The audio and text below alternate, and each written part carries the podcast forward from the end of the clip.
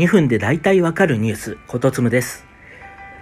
旅行と帰省の違い、本当にあるんでしょうか？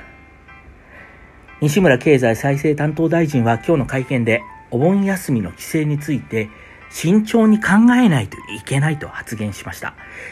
まあ、これをきっかけに、SNS では、同じ移動で、片や、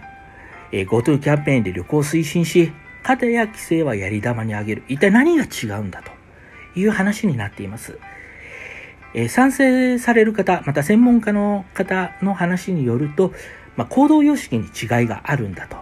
まあ、規制はおじいちゃんおばあちゃんとこう家で会うので濃厚接触の機会ができてしまう。それから同級生などに会ってしまうとついついどんちゃん騒ぎを起こしてしまう。方や、えー、旅行の場合は十分に意識した上でえー、濃厚接触の機会も少なく、かつ観光施設は、えー、そもそも感染対策に配慮していると。そこの違いが大きいんだ。という話で、まあ、その違いをつけてもいいのではないかという話になっています。もちろん、理屈としてはそうなんですけれども、やはり感情の部分を抜きに、感情に十分配慮していかないと、後々大変なことになるのではないかと思っています。まあ、そもそもその、旅行と規制の違い、まあ、わかる方が広くあまねく理解してもらえることがどこまでできるのか。個人的には疑問を持っています。このコロナ禍で半年近く、まあ、その我慢をずっとし続けている人たちが少なからずいます。まあ、そういう人たちにとっては、えー、旅行はなんで行っていいんだ？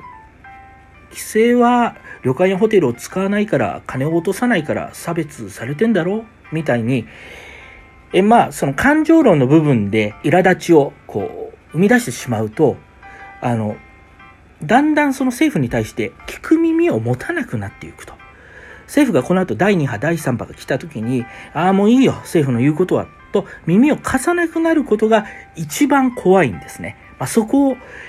えー、恐れています。なので、十分その感情の部分に配慮したこの後の説明、もし本当にその差をつけるならば説明をしていくべきだと考えています。